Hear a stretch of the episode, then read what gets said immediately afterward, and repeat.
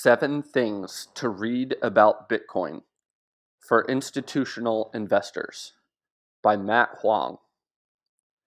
After some quiet years, Bitcoin is top of mind again. We recently published a paper, Bitcoin for the Open Minded Skeptic, to help demystify Bitcoin for a new cohort of investors. Many investors and institutions ask us, what else should we read to get smarter on Bitcoin? Here are some favorites.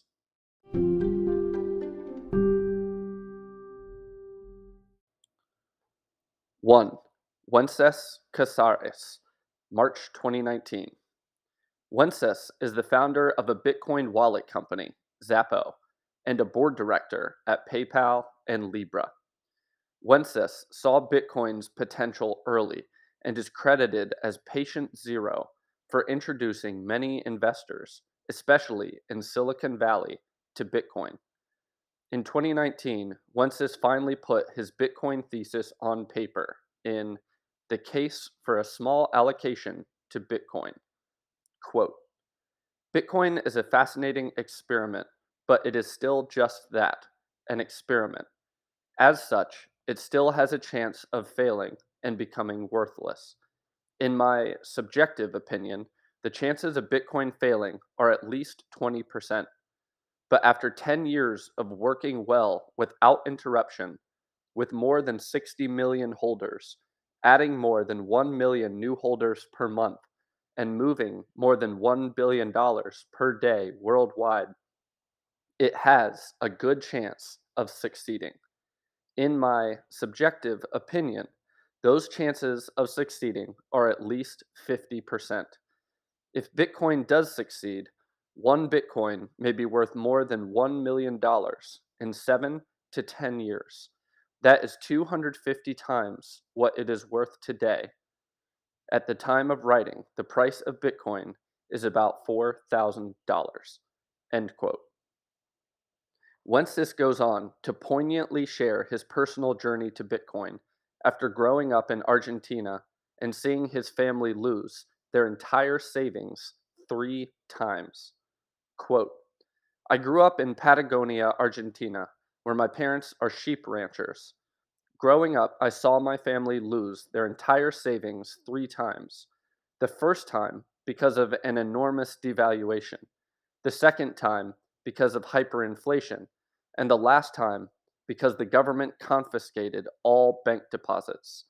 It seemed like every time we were recovering, a new and different economic storm would wipe us out again.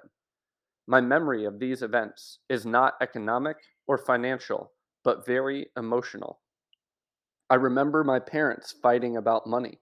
I remember being scared. I remember everybody around us being scared and returning to desperate almost animal like behavior. I also remember thinking how unfair it was that these crises hit the poor the hardest. People who had enough money to get some US dollars protected themselves that way. People who had even more money and could afford to buy a house or apartment protected themselves that way. And people who had even more money and could have a bank account abroad protected themselves that way. But the poor could not do any of those things and got hit the hardest. When I saw the emergence of the internet, I was young and idealistic, and I sincerely thought the internet was going to democratize money and fix money forever. But it has been 30 years since the internet was created, and it has fixed many problems, but increasing economic freedom is not one of them. I was about to give up hope for the internet to fix this problem when I ran into Bitcoin by accident. At first, I was very cynical, but the more I learned about it, the more curious I became. After six months of studying Bitcoin and using it, I decided to dedicate the rest of my career, my capital, and my reputation to help Bitcoin succeed. Nothing would make me prouder than to be able to tell my grandkids that I was part one of a very large community who helped Bitcoin succeed. And that, because Bitcoin succeeded, now billions of people can safely send, receive, and store any form of money they want as easily as they can send or store a picture. So that what I saw happen to my parents and countless others can never happen again. End quote.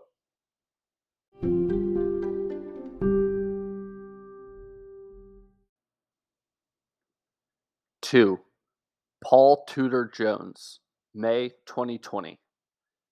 Paul is one of the most highly regarded macro traders of the past 30 years and the founder of hedge fund Tudor Investment Corporation.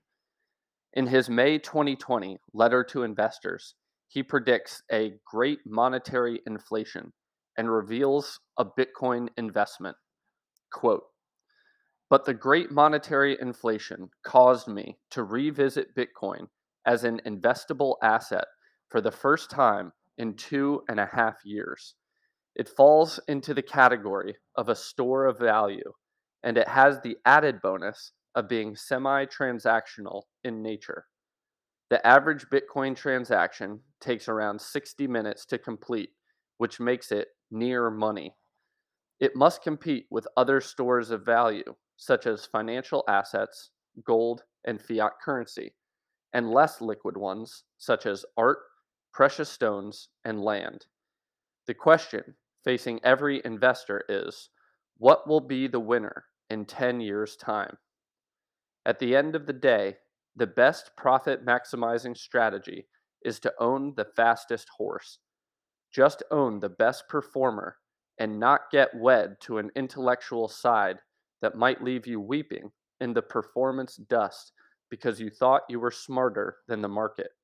If I am forced to forecast, my bet is it will be Bitcoin.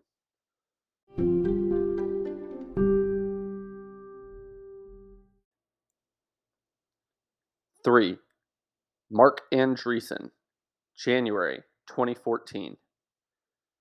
Marc is the co founder of venture capital firm Andreessen Horowitz, A16Z, and previously the co founder of Netscape, which was pivotal to the rise of the internet.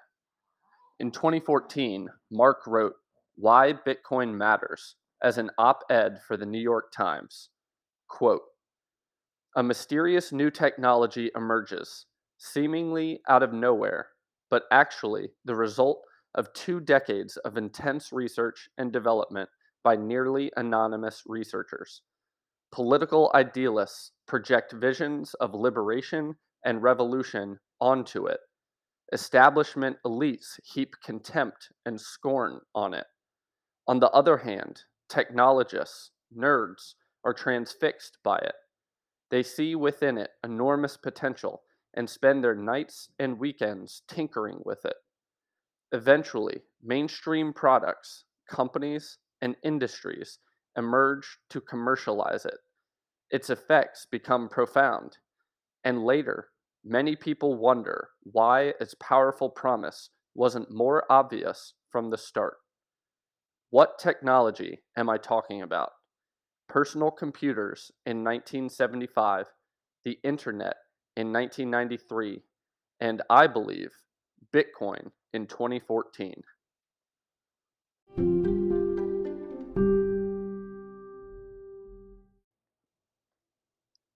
Four, Bill Miller, September 2015 and November 2017. Bill is the founder of Miller Value Partners, former portfolio manager at Legg Mason Capital Management, and famed value investor. In 2015, Bill wrote about Bitcoin from a value investor's perspective.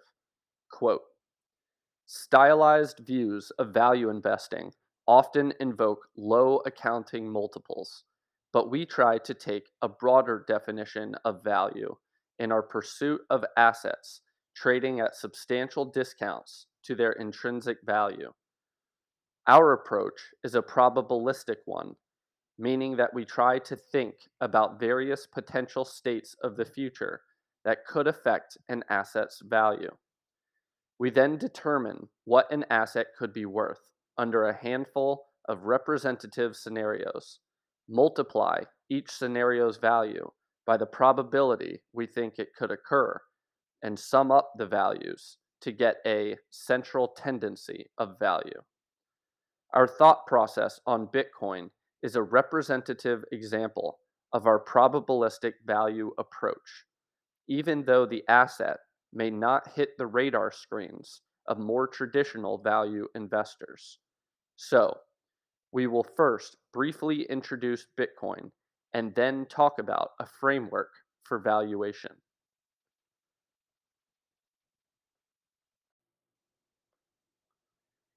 In 2017, Bitcoin reached new all time highs and elicited vocal skepticism from many. Bill captured this skepticism well and offered his response. Quote, Recently, there's been an unusual confluence of opinion by some of the world's best and most sophisticated investors, financial executives, and academics about an investment we hold in some client accounts Bitcoin.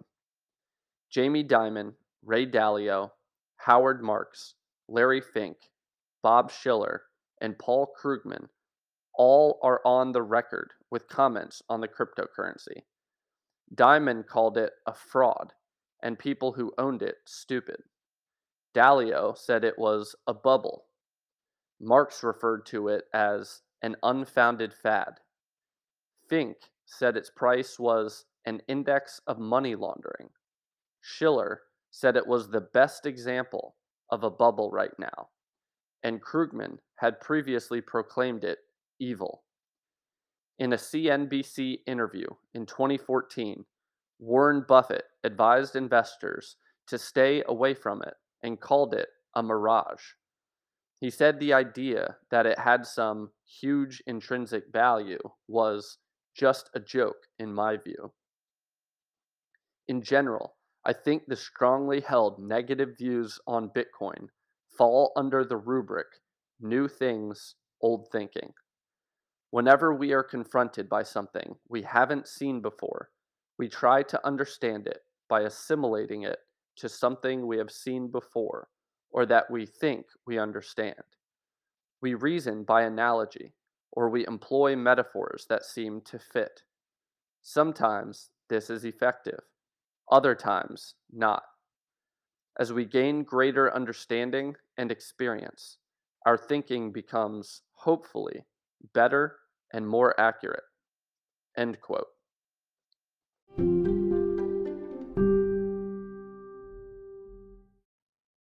Five. Murray Stahl, October 2017. Murray is the founder of Horizon Kinetics, a value oriented investment advisor. In 2017, Murray wrote about cryptocurrency's potential to protect against long term erosion of purchasing power.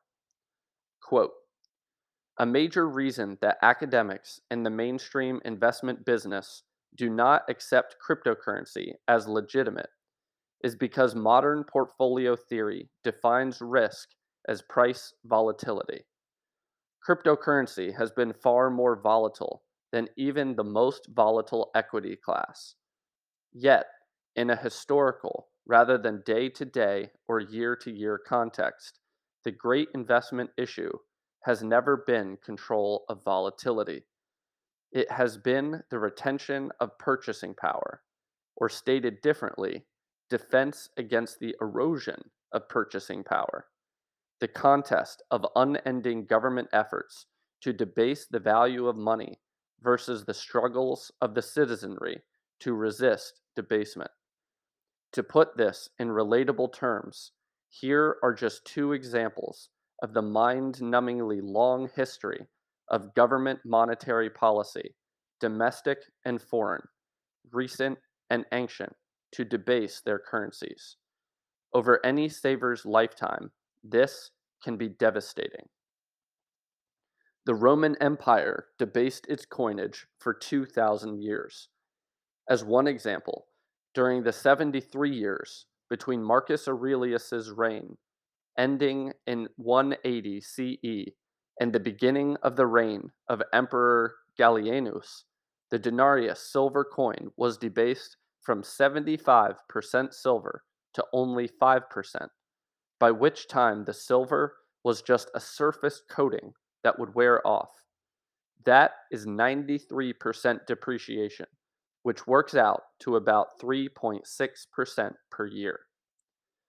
Staying with the 73 year time frame, from 1943 to 2016, the US dollar likewise lost 93% of its purchasing power, based on an annualized inflation rate of just over 3.6%.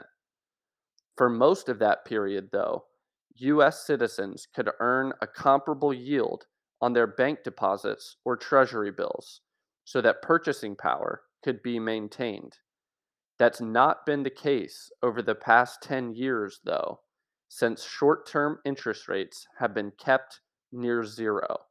Today, money really does earn a negative return.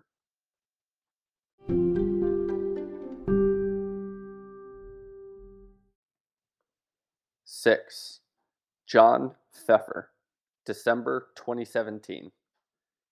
John is an entrepreneur and investor, and previously a partner at KKR for over 10 years. In 2017, John wrote An Institutional Investor's Take on Crypto Assets. Quote Blockchain technology has the potential to disrupt a number of industries and to create significant economic surplus. The open source nature of public blockchain protocols, combined with intrinsic mechanisms to break down monopoly effects, mean that the vast majority of this economic surplus will accrue to users, while tens or perhaps hundreds of billions of dollars of value will also likely accrue to the crypto assets underlying these protocols and therefore to investors in them this potential value will be fragmented across many different protocols and is generally insufficient in relation to current valuations to offer a long term investor attractive returns relative to the inherent risks. The one key exception is the potential for a crypto asset to emerge as a dominant, non sovereign monetary store of value which could be worth many trillions of dollars. While also risky, this potential value and the probability that it might develop for the current leading candidate for this use case, Bitcoin, would appear to be sufficiently high to make it rational for many investors to allocate a small portion of their assets to Bitcoin with a long term investment horizon.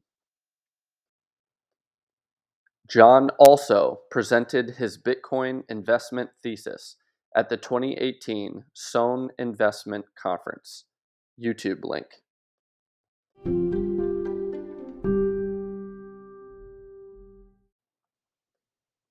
Seven. Vijay Boyapati, March 2018. Vijay Boyapati was an early Google engineer who wrote The Bullish Case for Bitcoin in March 2018. As a self described adherent to Austrian economics, Vijay infuses his thesis with ideology not uncommon throughout the Bitcoin community. Although such ideology may or may not appeal to every investor, Vijay nevertheless provides a sharp and thorough overview of Bitcoin and its potential as a new monetary asset. Here's one excerpt on the evolution of money in stages. Quote There is an obsession in modern monetary economics with the medium of exchange role of money. In the 20th century, states have monopolized the issuance of money and continually undermined its use as a store of value, creating a false belief that money is primarily defined as a medium of exchange.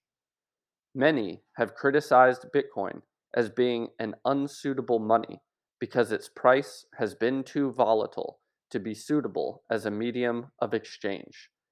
This puts the cart before the horse, however. Money has always evolved in stages, with the store of value role preceding the medium of exchange role. End quote. One of the fathers of marginalist economics, William Stanley Jevons, explained that, quote, historically speaking, gold seems to have served, firstly, as a commodity valuable for ornamental purposes, secondly, as stored wealth, thirdly, as a medium of exchange, and lastly, as a measure of value.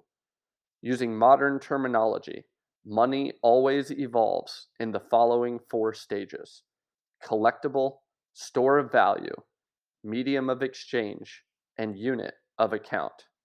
End quote.